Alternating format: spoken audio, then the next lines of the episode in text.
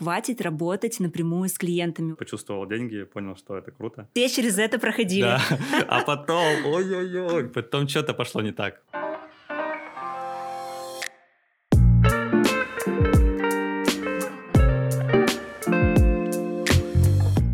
Привет, это Анастасия Косинова и подкаст про бьюти. Главный мотивационный ресурс про бизнес, запуски и продажи. В предыдущих выпусках мы много уделяли внимания тому, как начать вести блог, как избавиться от мешающих психологических барьеров, и на моем примере мы разбирали, как пройти путь от новичка до босса. А сегодня мы с вами поговорим о том, как сделать бизнес таким, чтобы он стабильно работал и без твоего постоянного присутствия. У меня в гостях предприниматель Илья Спирин. Илья, привет! Привет. Расскажи, пожалуйста, давай немножко познакомимся о себе. Чем занимаешься? Да, давай. Мне 29 лет, я предприниматель уже 7 лет. Сейчас занимаюсь законной помощью получения военного билета. У нас компания называется военник.ру. Также у меня есть опыт и других бизнесов. Открывал магазин мужских костюмов Kingsman, печать на одежде открывал. Вот. Но сейчас у меня основной бизнес, вот этот, которым я занимаюсь. Если коротко про цифры говорить, сейчас мы идем к 100 миллионам рублей в год оборот. У меня большая команда, 50 человек. Вот, ну и, собственно говоря, развиваемся, растем. Угу. А какой в целом опыт у тебя в предпринимательстве? Начинала, наверное, еще 10 лет назад. У меня самый первый мой бизнес, наверное, можно назвать вообще, это решение расчетных работ. Я в университете, когда учился, параллельно, то есть вот все решал расчетные работы по электротехнике, математике. Уже тогда начал зарабатывать хорошие деньги, потому что это было востребовано. Вот. Ну, тогда я понял, что это мой путь предпринимательства. Почувствовал деньги, понял, что это круто. Понял, что я нужен людям именно через то, что я делаю. Вот. Ну и дальше начал уже тестировать разные идеи. Одна из первых была такая инновационная идея. Это был такой не очень позитивный опыт. Я думал, что это нужно рынку, а это не нужно было рынку. Вот, и после этого, 7 лет назад, открыл компанию «Центр поддержки призывников». Мы вместе с партнером открыли в 2017 году, получается. И с тех пор все развиваем его. И параллельно еще несколько, получается, бизнесов открывал. Магазин мужских костюмов «Kingsman» был. Это уже после, да? В процессе, да? Это в процессе, все было? Да, было. Вот. Мы его с нуля, получается, до продажи полностью. Готового бизнеса. Готового бизнеса, да, провели. Получается, 2,5 где-то года мы его строили тогда и продали. Вот. А то, что сейчас компания военник.ру, она стабильно растет. Каждый год мы растем в 2 раза. Поэтому мы здесь еще находимся как собственники. Ты, получается, полностью уже вышел из операционки. Да, 2 года назад мы, получается, наняли операционного директора. Причем у нас очень интересное было. То есть сразу было тяжело полностью отдать человеку всю операционку, все бизнес-процессы, команду.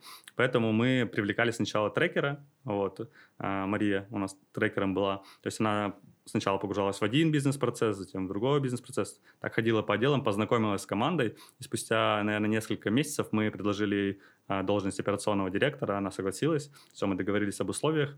И 2 года уже она в роли операционного директора. И, соответственно, моя роль уже стала как роль собственника. А до выхода из операционки чем ты занимался вообще внутри компании? Какие твои были задачи? Внутри компании, да, всем занимался. То есть это тоже бизнес построен с нуля. Начинали мы вообще сами с партнером вдвоем. К нам приходили клиенты. Сначала мы эту проблему поняли, что она вообще существует на рынке. Многие ребята хотят получить военный билет, и нужен законный способ. Мы стали разбираться в законодательстве. Есть 53-й федеральный закон, есть 565-е постановление правительства. Мы стали это изучать, поняли, что нам нужен врач, потому что очень много терминов медицинских. Так мы привлекли врача из военкомата, он нам помогал разобраться с этим документом. Привлекли юриста, у нас такая мини-командочка получилась. И дальше стали расширяться, маркетинг, группы ВКонтакте начали вели и так далее. Соответственно, мы во всех процессах этих с партнером участвовали и периодически до сих пор участвуем с точки зрения уже опыта, да, то есть когда ты сам, как говорится, прохавал это все, да, эти все трудности, то ты можешь, конечно, у тебя есть определенное видение и подсказать людям, куда двигаться. А как вообще в целом понять, что пора бы уже выходить из операционки? Подожди немножко. Я в свое время помню, когда сама вела салон, когда внутри была и директором, и администратором, и мастером, и все подряд, я, конечно же, сильно выгорела. Было ли у тебя это в жизни, выгорание?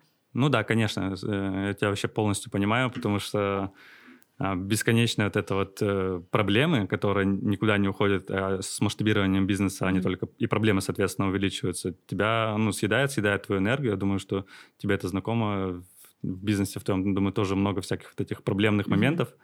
И это один из пунктов, да, конечно, это понимание того, что ты просто дальше не можешь вырасти. Потому что если ты сидишь в операционных процессах, ну, ты просто не можешь мыслить масштабно, не можешь заниматься развитием, а именно собственник должен заниматься развитием. Это одна из ключевых ролей и задач у собственника. Ты сейчас вот после выхода из операционки, есть у тебя время на развитие компании или нет? Безусловно, конечно. Да. Но просто, знаешь, так сложно объяснить таким юным предпринимателям, что хватит работать напрямую с клиентами. Вот, то есть у меня здесь бьюти-сфера, да, то есть у меня салон красоты, бьюти-школа, и очень много девчонок, которые также развивают свои салоны, школы, но работают при этом еще с клиентами. И вот как им объяснить, что все, хватит, что пора уже выходить из операционки, вот что их ждет после, вот что ждало тебя, вот как ты себя чувствовал, когда ты вышел из операционки, да, то есть как жизнь поменялась у тебя? Первое время было страшно, конечно. То есть это нормальная реакция, потому что ты же все контролируешь, когда ты в операционке. Ты думаешь, что все под твоим контролем. И тебе кажется, что так лучше. Но на самом деле так хуже только. Вот. То есть это ловушка, яма, которая как бы затягивает. И вот этот страх, его нужно просто преодолеть, наверное, либо просто пробовать. То есть даже если будет найм там, операционного директора, либо делегирование там, другим сотрудникам, даже если будут ошибки, их всегда можно исправить. Ошибки в предпринимательстве – это нормально. Ну, ничего страшного, если ошибился. Типа, подожди, можно я тебя перебью? Многие, кто смотрит этот выпуск, наверное, не понимают, кто такой операционный директор. Можешь, пожалуйста, разъяснить да, вот прям конечно. Максимально простыми словами? Да. Ну, операционный директор – человек, который занимается управлением бизнеса в целом.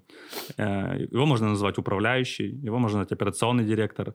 Иногда там коммерческий директор его называют, но коммерческий он отвечает за блок маркетинга и продажи на самом деле. Вот. То есть это управленец, у которого должна быть либо команда своя, либо команда топов, либо команда исполнителей. Вот в нашем случае это команда топов. То есть у нас есть операционный директор, и под ним еще 4 топа. Вот, то есть топ-управляющих из разных отделов. Вот, поэтому такой человек нужен. Вот, когда он появляется, вот, понятно, что страшно, но после появляется такое легкое ощущение свободы. Вот, и чем дальше, то есть разные моменты, то есть моменты докручивания. То есть понятно, что вы будете тоже притираться, у него будет свое мнение, у операционного директора, у тебя будет свое. Но так и рождается как бы новое решение и в дискуссии.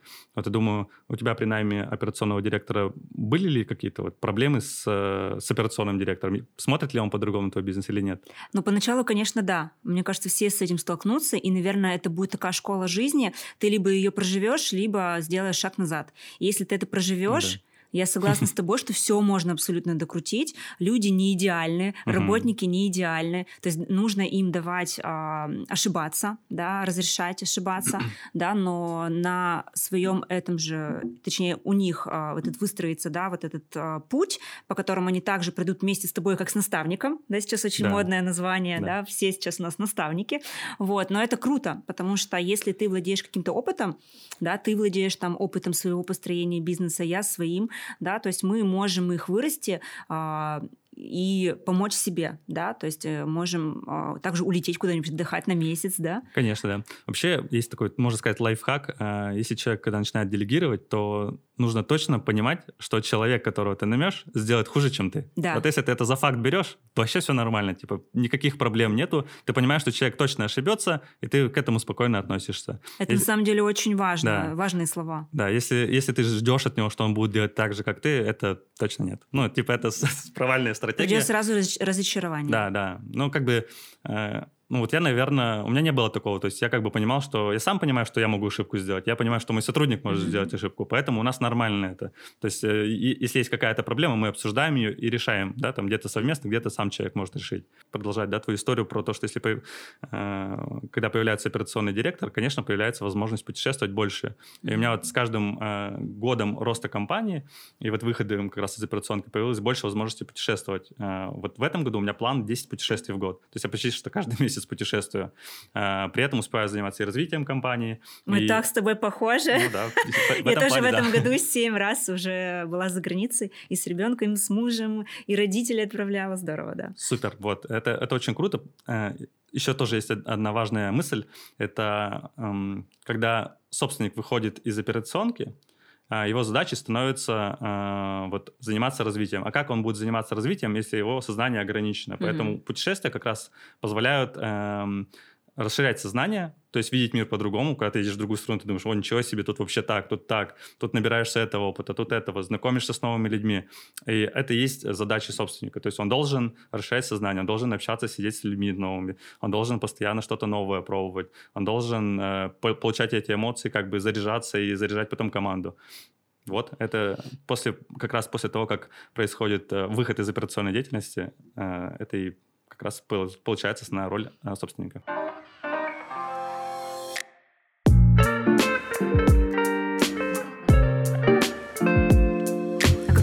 Ты уже все знаешь, или ты каким-то фишкам еще до сих пор учишься? Ну, наверное, всего знать невозможно, наверное. Вот. Есть, конечно, ощущение, что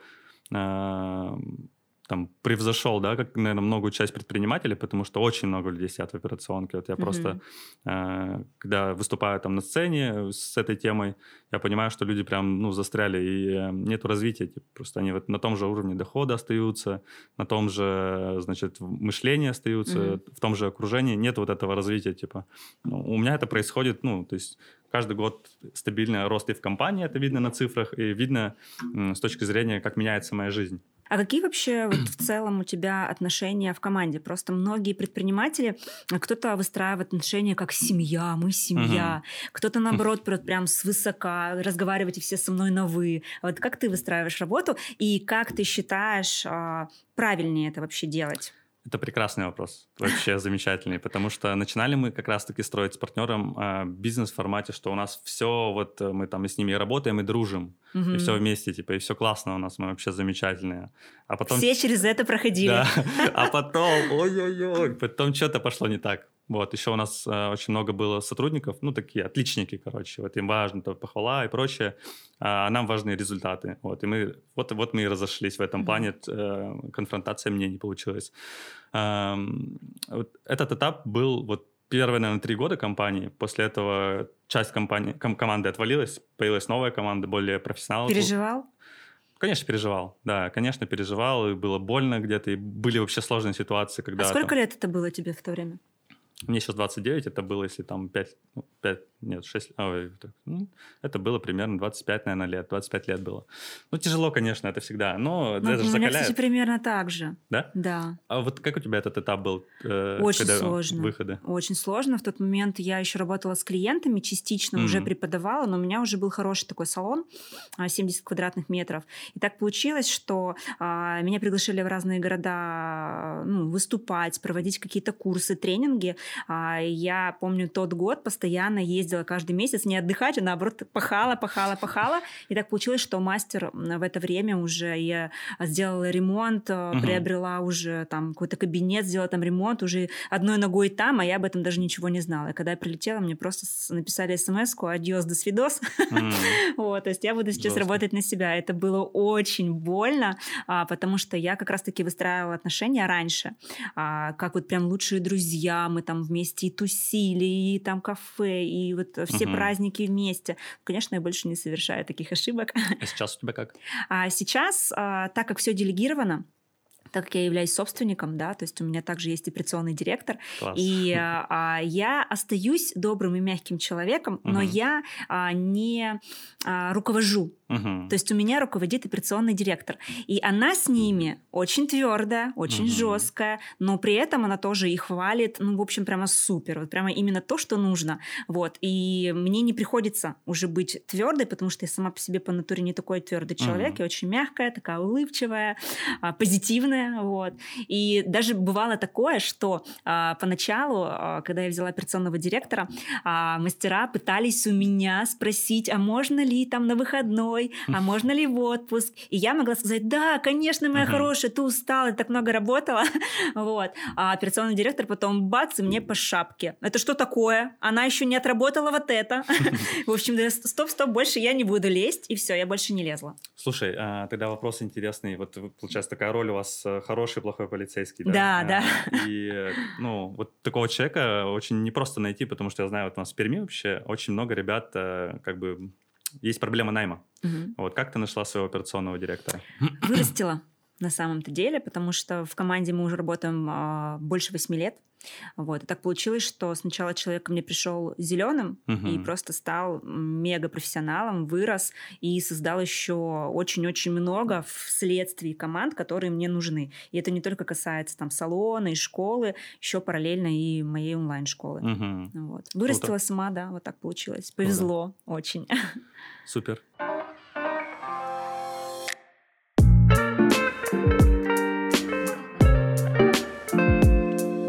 Давай сейчас с тобой вообще разберем, мы все там про позитив, что все так классно, давай наоборот разберем, какие были казусы в работе, да, что у тебя вот могло выбить из колеи, вот какие были проблемы с сотрудниками. Есть такая история, я все время вспоминаю. На самом этапе в начале у нас был сотрудник, который, компания еще была небольшая, и один сотрудник мог занимать несколько бизнес-процессов. Вот, соответственно, и там человек был не очень простой. Ну, то есть я таких сотрудников называю, такие террористы, знаете, бывает, встречаются и терроризируют. Эмоционально могут терроризировать и прочее.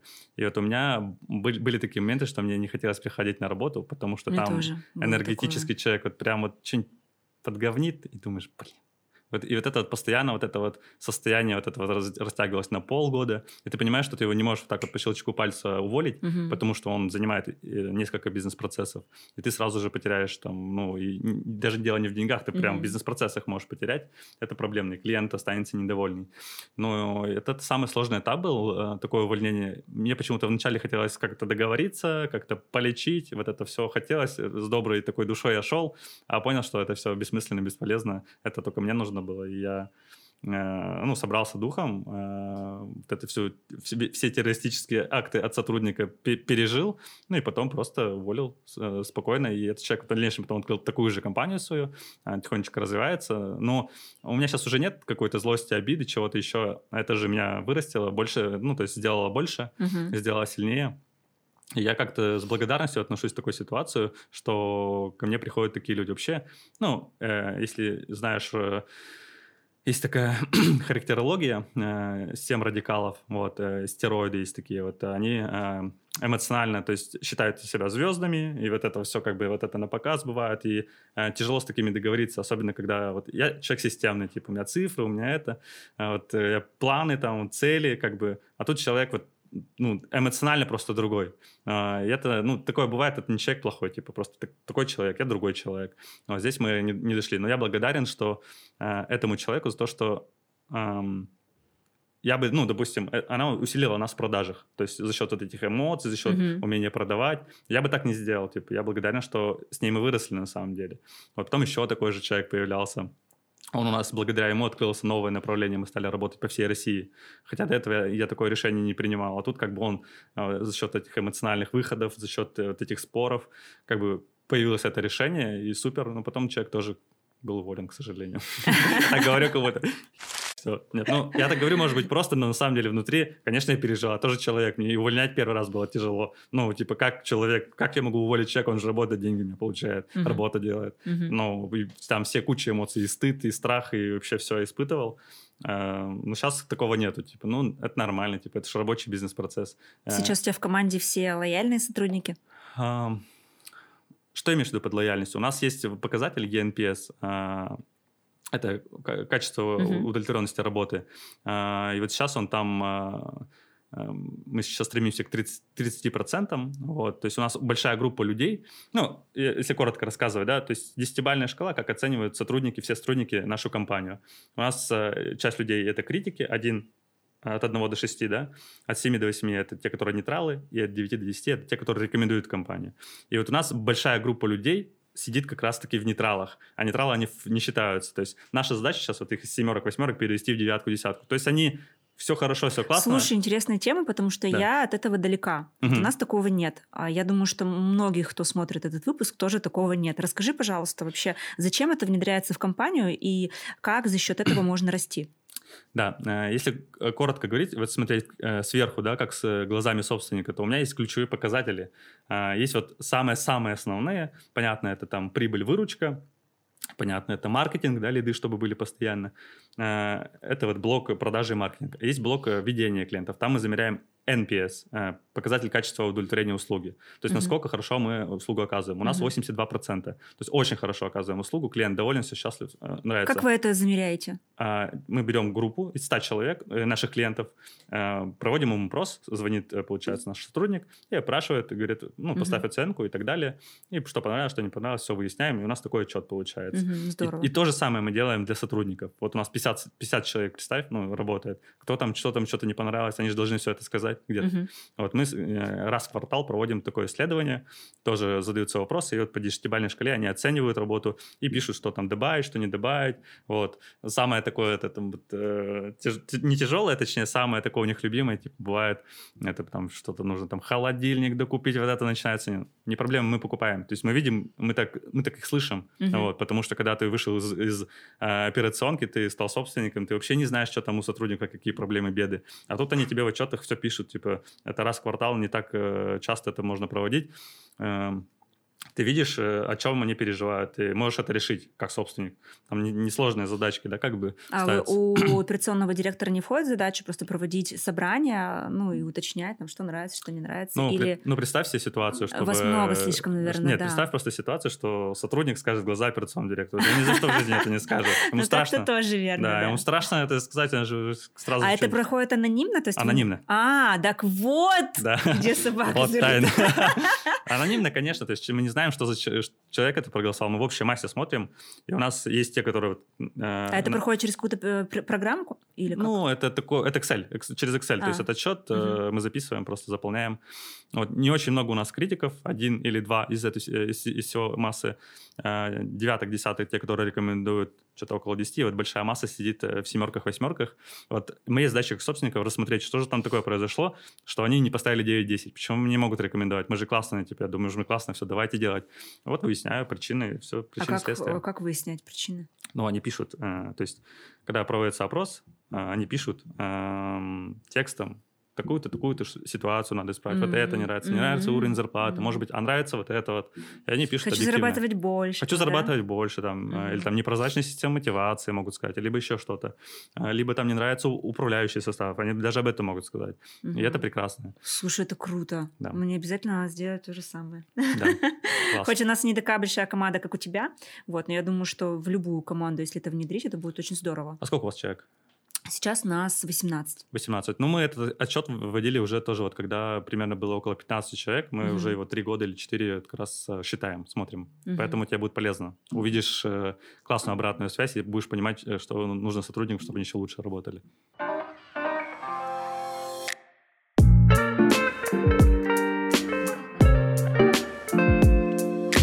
Достаточно много бизнесов ты открыл.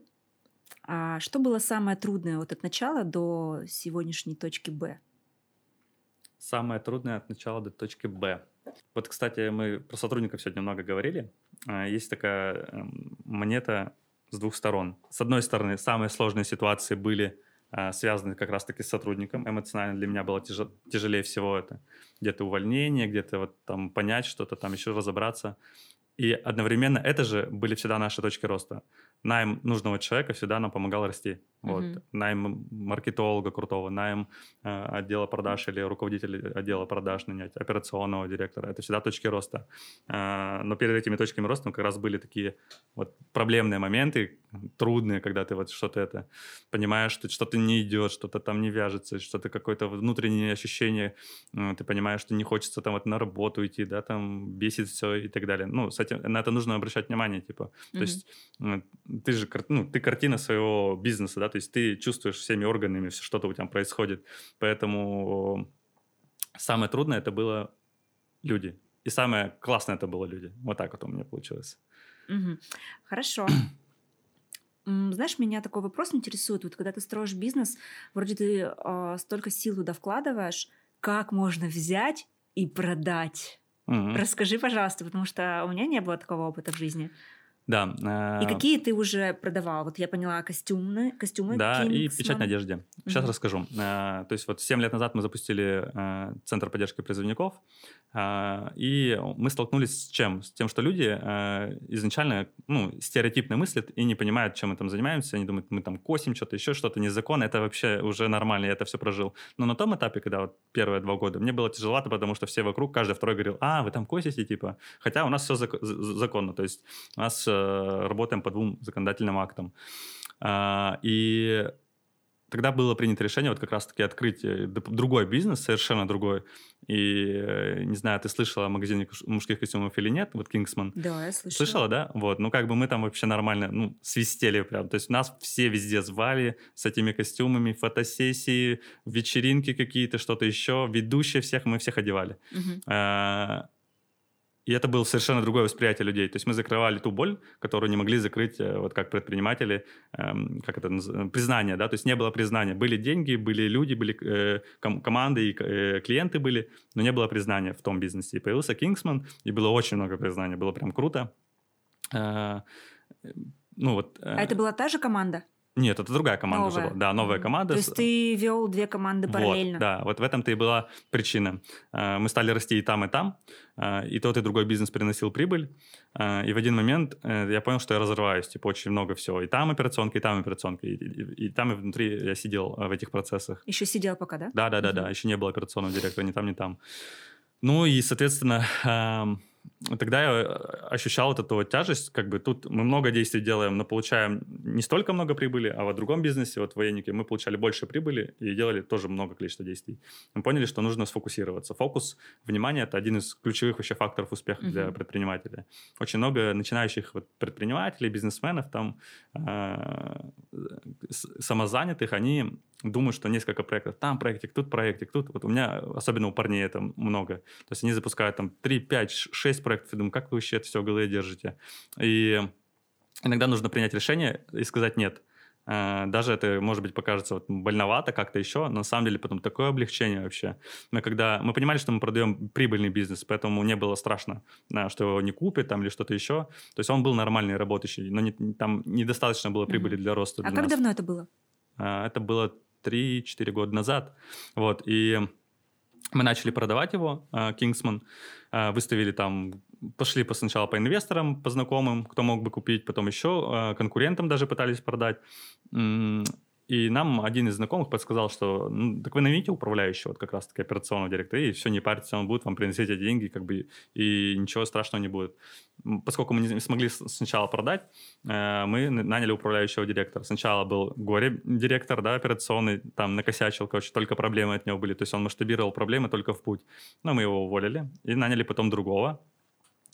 Причем этот другой, он у нас рос в компании «Военник.ру», он сначала был таргетологом, потом маркетологом, он просто раз за разом приносил результаты, я думаю, крутой, и он говорит, я хочу дальше, и мы такие, раз, у нас есть должность управляющего, пойдешь туда? Он сказал, да, пойду. Все, пошел туда, начал управлять, добавил еще несколько направлений внутри этого бизнеса, там Wildberries как раз начал развиваться, Озон, он добавил продажи там, еще больше стало прибыли в компании, и когда пришло время, мы ему предложили, давай ты у нас купишь этот бизнес. И наш же управляющий купил у нас бизнес, получается. Все такая связочка была. За сколько продали? 1 500 000, по-моему, тогда было. Угу. Здорово. Вот. Да, 1 500 000. Поэтому и он кайфовал потом от этого бизнеса. После он, кстати, его тоже продал. До сих пор, кстати, магазин существует, работает прекрасно. Заходил к ребятам, вообще классно развивается. А где они сейчас стоят? Торговый центр «Облака». Там на 2 этаже магазин. Угу. Да. Хорошо. А как вообще людям, которые еще не вышли из операционки, перестроить мышление, чтобы так взять и все-таки совершить этот шаг? Угу. Здесь нужно начинать с малого. Маленькие шаги. В этом случае маленькие шаги – это делегирование. То есть каждый раз что-то от себя нужно отсоединять. нам внутри, наше эго так устроено, что нам кажется, что мы самые вообще молодцы. Это вообще обманка. На самом деле мы вообще не молодцы. И есть куча людей, которые лучше нас могут сделать разные задачи. Поэтому маленькие шаги заключаются в том, чтобы по чуть-чуть от себя отсоединять. Например, сделегировать, например, маркетинг, сделегировать продажи руководителю отдела продаж, сделегировать там, процесс ведения клиентов там, или производства, сделегировать HR. Вот у тебя появляются уже маленькие помощники такие, да, каждый руководитель отдела какого-то появляется. И в этом случае ты начинаешь чувствовать, что ты можешь другими вопросами заниматься, потому что уже ребята сидят и думают над теми задачами, которые в каждом, ну, внутри каждого отдела. И уже после, когда есть опыт, да, вот этого управления, здесь можно нанять человека, который управлять будет другими людьми. Ну, это лично мой опыт, да, получается. А в твоем случае как это было? То есть как ты переход этот был у тебя? Вообще, на самом деле, сложновато. И я, на самом деле, не так давно полностью все отдала. Это было этим летом. Вот. До этого, конечно же, я не работала с клиентами уже 7 лет. То есть, как вообще я была изначально мастером по маникюру. Вот. То есть я открыла салон, набрала команду. Это все очень долго длилось. Вообще занимаюсь этим я уже 17 лет. Вот. Мне сейчас 32. И так получилось, что сначала ушла от клиентов, чтобы не делать ногти. Потому что в этом плане мне стало все понятно, неинтересно, пресно. Я начала обучать.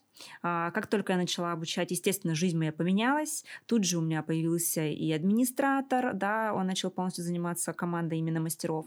А далее уже я открыла большой салон, когда взяла помещение в собственность, и тут я уже почувствовала, что я уже совсем другая, да, и мышлением, и взглядом на мир, и я продолжала вести курсы, но уже точечно. То есть я уже строила не просто команду мастеров по там, маникюру, бровям, там, ресницам и прочее. Я уже строила команду именно инструкторов. И как только я ее создала, уже поняла, что в целом они могут работать без меня. Получается, этим летом я решила для себя, что все, больше я не путешествую с курсами, потому что это действительно очень сильно высасывает. Это фокус смещается, да, от бизнеса. Но получается именно за счет вот, обучения у тебя произошел этот процесс изменений, да, или нет? То есть именно вот наверное, знаешь, из-за чего произошло? Потому что я начала зарабатывать за счет продажи онлайн-курсов. То есть я вижу, что в онлайне там миллионы миллионов, да, собственно, которые я и делаю, да, а работа именно с живыми курсами как преподаватель, я зарабатывала уже меньше. Ну, то есть скачок в деньгах произошел. И мне стало просто неинтересно, меня это не, ну, перестало зажигать, меньше энергии там стало. Вот. И я проходила очень много обучений, где все наставники всегда говорят, идите туда, где энергия. И я с этим абсолютно согласна, и действительно меня зажигает сейчас другое. И поэтому я решила все обрубить, и то есть этим летом я обрубила всю свою 17-летнюю жизнь. То есть я больше... Было страшно? Очень. Мне до сих пор страшно. На самом деле до сих пор это чувство не отпускает.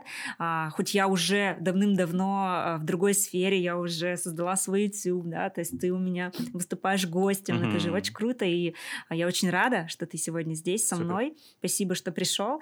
Вот. Но да, очень страшно, и я обрубила все. Это было очень смело, я считаю, потому что я больше не зарабатываю на живых курсах. То есть у меня работает команда. Естественно, я зарабатываю, но я имею в виду своими руками, да. Я не зарабатываю своим временем, да. Я больше не там. И я абсолютно точно верю, что когда мы отпускаем что-то, приходит другое, новое и более масштабное.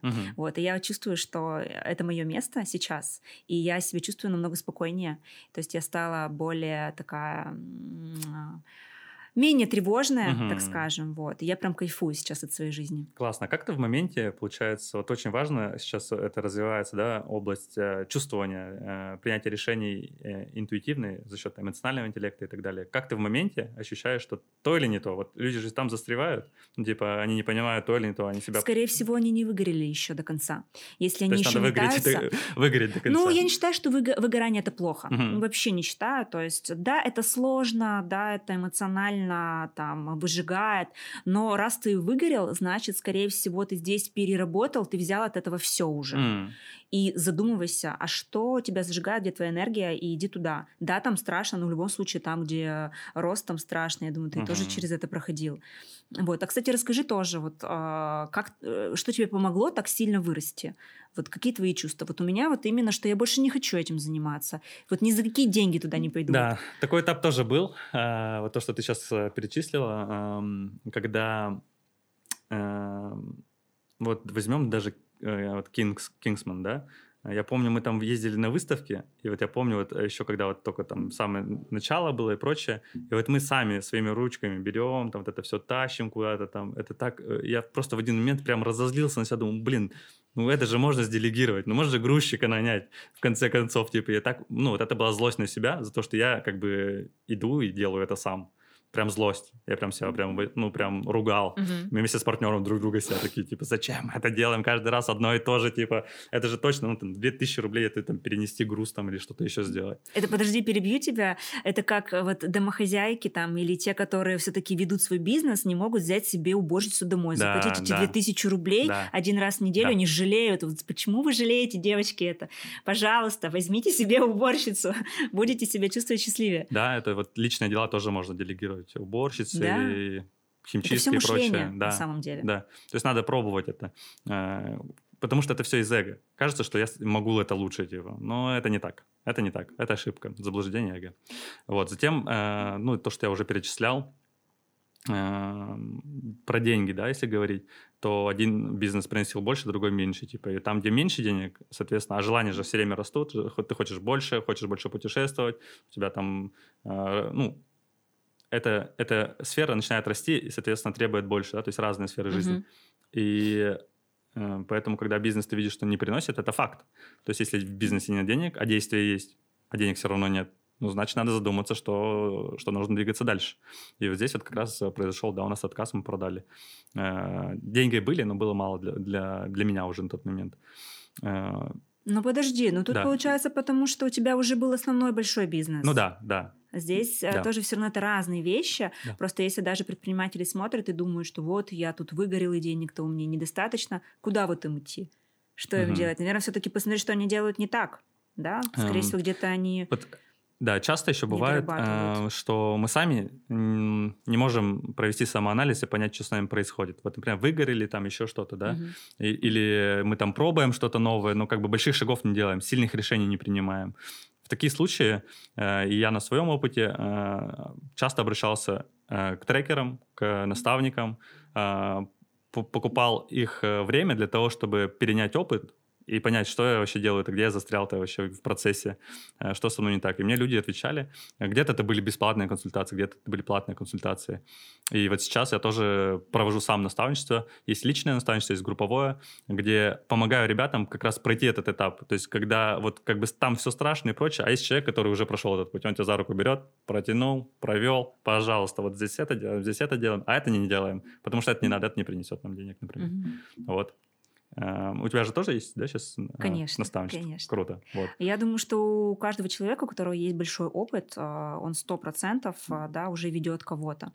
Вот. Ну, я в прошлых выпусках очень много раз рассказывала, что у меня институторские курсы были, да, предпринимателями именно с бьюти-сферы и прочее. Но а как вообще понять, что бизнес успешен? Вот по каким критериям у тебя это анализируется?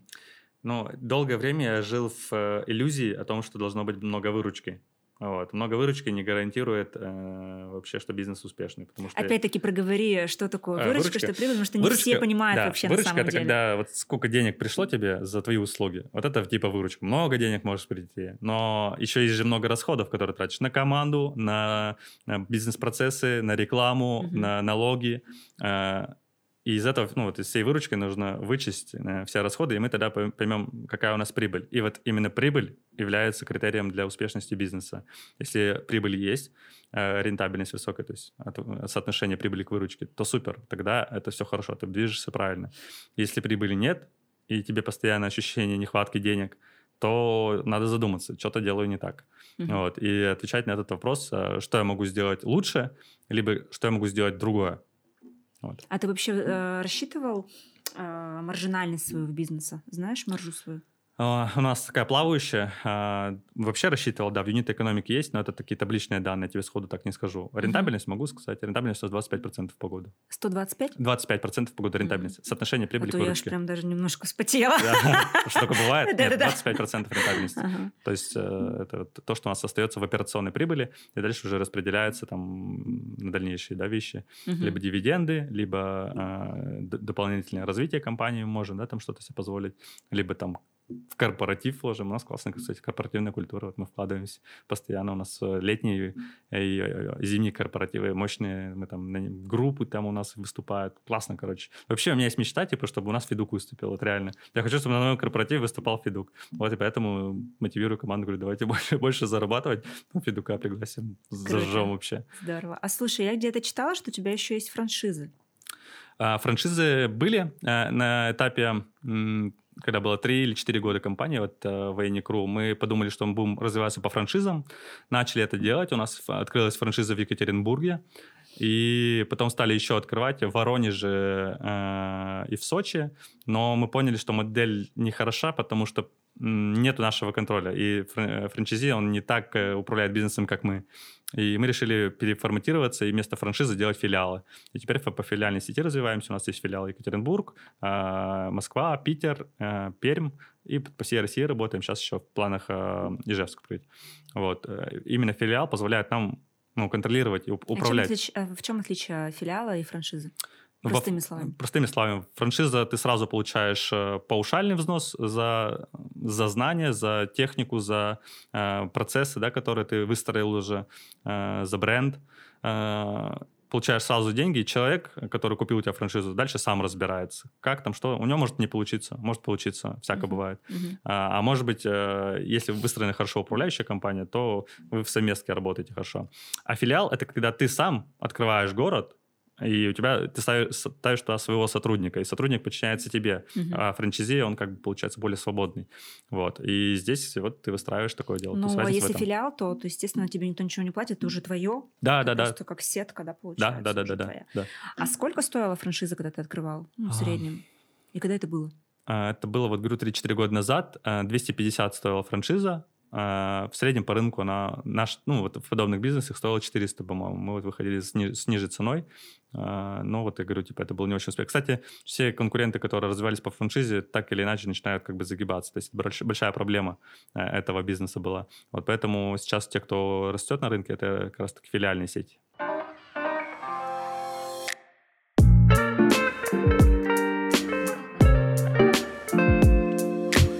Поделись, пожалуйста, сейчас, какие у тебя впереди планы? Впереди, получается, декабрь. Осталось закрыть те цели, которые мы ставили на 2023 год. Где-то мы чуть-чуть отстаем. Понятно, мы там, может быть, 100% планов мы не добьемся, но максимум мы должны сделать, да, из этого выжить. Дальше... Вот у меня еще в декабре, не знаю, будет или не будет путешествие в Италию. По идее, должно быть. Вот, жду визу. А дальше январь... Я всегда каждый год ставлю цели. Я уже так, наверное, лет 5 делаю. То есть я ставлю их по колесу жизненного баланса.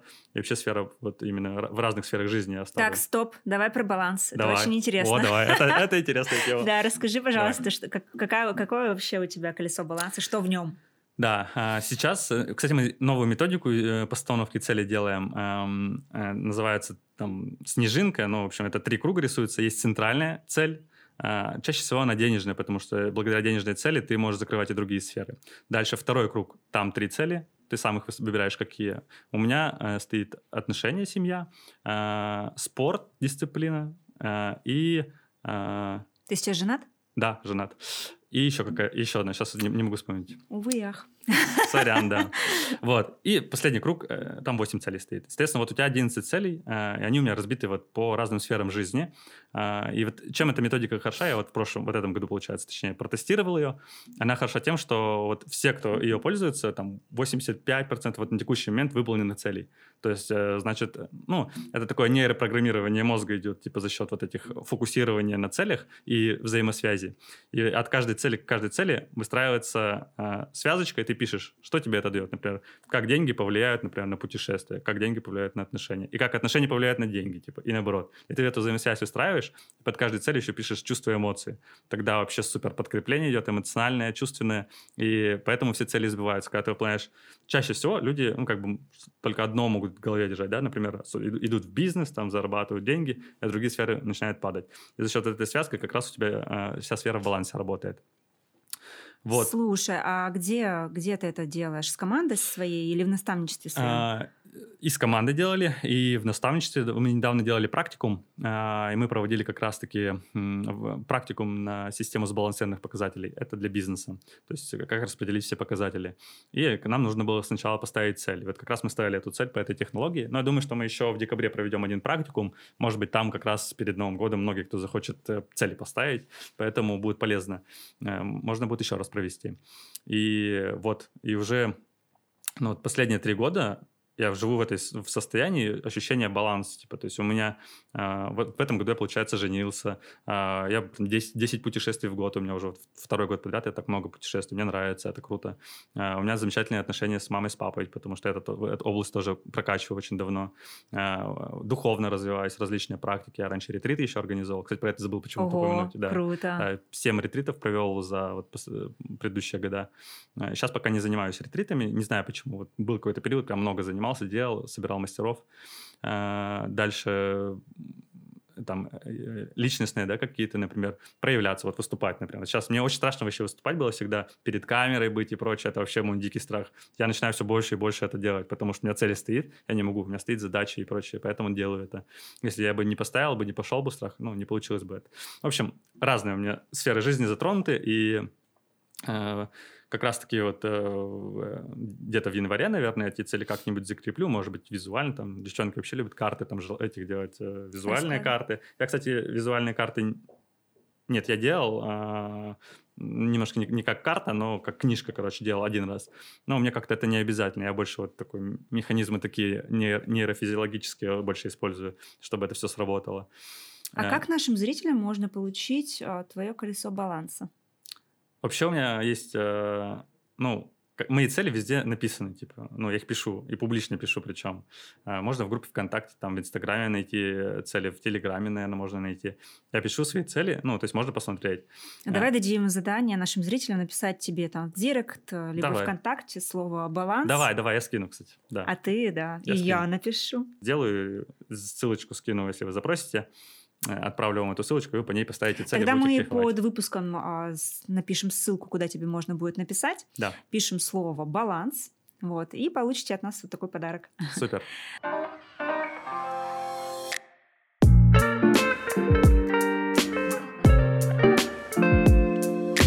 Хотелось бы, конечно, напутственные слова твои нашим зрителям и также советы. Вообще, какими качествами должен обладать успешный предприниматель, может быть? Угу. Очень часто сейчас популярно говорят про эмоциональный интеллект, важная часть, потому что предприниматель взаимодействует с людьми очень много, и иногда важны не только цифры, хотя они важны, но и важны еще взаимоотношения с людьми. А для этого нужно эмоциональный интеллект иметь, да, то есть нужно понимать человека, учиться слышать его, понимать его эмоции, и свои эмоции тоже нужно понимать и чувствовать, и управлять этим процессом. Поэтому ключевое – прокачивать эмоциональный интеллект. Это первое. Второе, очень важно, ставить цели. Я всегда ставлю цели, я без них вообще жить не могу, потому что если бы не было цели, не было бы маяка, на который можно было бы опереться и куда двигаться. А когда есть цель, есть маяк, можно двигаться, супер. И третье, наверное, такое больше пожелание, да, не бояться, пробовать новое, рисковать. Предприниматель вообще должен всегда рисковать. Всегда рискуйте. Жизнь одна, поэтому нужно рисковать, пробовать. Не получится, ничего страшного, потом переделайте, сделайте по-новому. Угу. Здорово, спасибо большое, что ты сегодня пришел на этот подкаст. Мне было с тобой очень интересно вести этот диалог. Я думаю, что нашим зрителям тоже будет интересно посмотреть этот выпуск. Будем ждать от вас лайки, пишите свои инсайты, подписывайтесь на наш канал. И, конечно же, за подарком, да. По ссылочке со словом «Баланс». Господи, «Баланс». Да. «Баланс». Спасибо тебе тоже за подкаст. Было, правда, интересно пообщаться, интересные вопросы и интересные дискуссии, потому что мы действительно похожи в каких-то в росте как предприниматели, поэтому круто. Да. Всем пока. Пишите в комментариях свои инсайты, ставьте лайк этому видео и делитесь выпуском в своих социальных сетях, чтобы больше людей узнавали полезные рекомендации. Подписывайтесь на мой подкаст и до встречи в следующих выпусках.